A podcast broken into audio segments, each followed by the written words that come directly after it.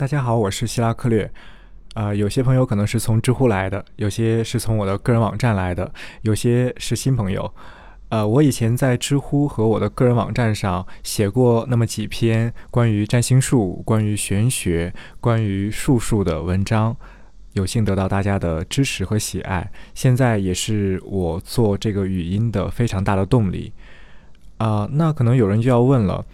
那你以前写过文章，为什么现在还要再来做这样一个语音呢？这不是多此一举吗？而且你的文章现在还没有写完，才刚开了一个头，那为什么呢？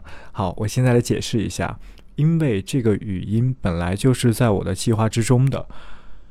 首先，文字它有自己非常大的不可避免的局限性，文字它不可能非常丰富而且完整的。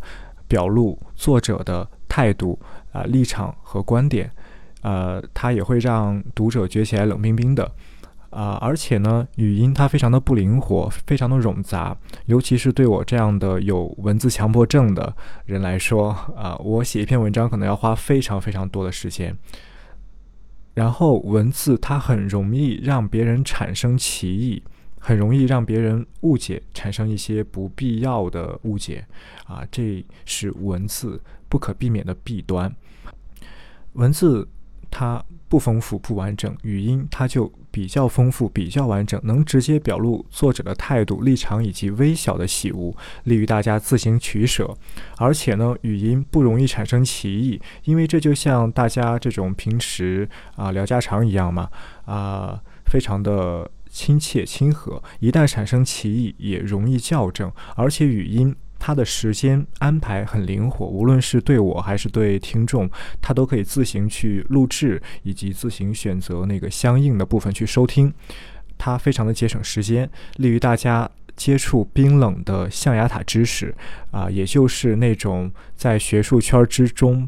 不为外人所知的那样一些比较呃高端的学术知识吧，啊，以及晦涩的古代知识。好，那第三点是语音更方便我安排自己的生活。这样，如果通过语音的这样一种灵活性，我就可以暂时啊制定一个语音更新的计划，比如说暂定北京时间每天晚上十点更新，每天十分钟。工作日和周末都会更新啊，不间断。如果是文章呢，就可以两周更新一次啊。文字性的东西作为一种总结，还是要更新的，这个不会去中断它的更新。我是想把这件事情给做好啊，所以我。一定会坚持的。虽然主观上没有没有想过这个东西会涉及什么利益，但是仍然要负起责任啊，用一种比较严谨的、比较学术的态度去对这件事情。好，那第四点是语音也可以让我收获很多。一来呢，这种形式就是和大家一起学习，加深我对古书的印象，也能够让大家接触到以前啊，可能从其他地方。根本接触不到的一些知识，而且呢，在这个我给大家讲解、带着大家去读书的这样的同时，也会有灵感产生。二来，也可以锻炼我的中文表达能力，因为前段时间我听说英德语比较多，所以是共同提高。而且定时更新这种形式啊，可以强迫我养成刻苦读书啊、积累知识的习惯，因为每天都要准备一些料给大家录音嘛。所以说，综合上面这四点来说，啊，语音是必不可少的。而且那种文字性的，呃，文章啊，它没有办法具体到非常细节的层次上。比如说，呃，荀爽是谁呀？于帆是谁呀？他们有什么样的看法？他们对《易经》每一句话有什么独到的见解？我那种文章是很难写出来的，因为如果我要去写的话。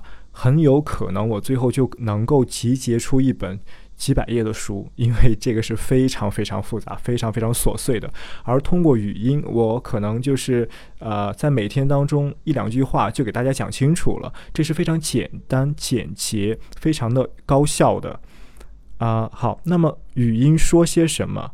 我现在暂时的想法是，主要是给大家读古书、古代的典籍啊，说的夸张一点，就是想让象牙塔当中的知识啊 飞入百姓家啊。当然，这些书目会涉及到很多，呃，我暂时还没有确定的这样一个顺序的安排。它会涉及到玄学，比如说《荀爽易经注》《经房易传》以及《王弼易注》啊这些书，以及术数，包括。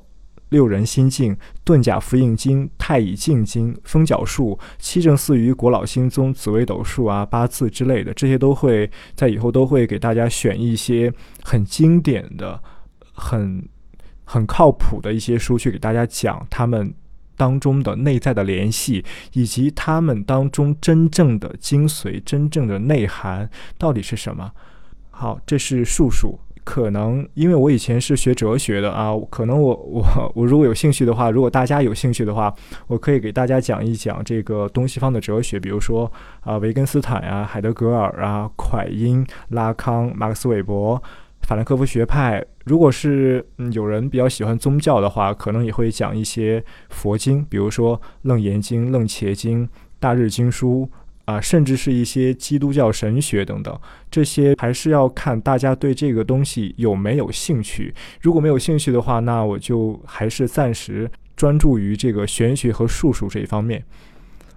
好，读书的顺序大家可以提一些意见或建议，但总体来说呢，我是想按照先体后用、先先验后经验这样的顺序，也就是说，先给大家讲一些这种心法，或者说 是这样一种内功。啊，精神性的这些东西，而像术数啊这些实际的。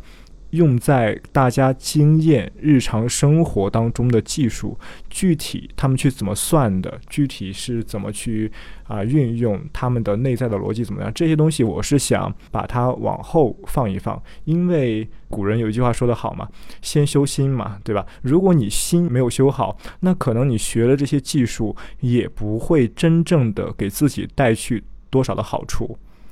所以说我还是想先体后用这样去讲。至于这个读书以及讲解的形式呢，暂定为就是先读一句古书原文，紧接着对这句原文进行解释以及适当的延伸。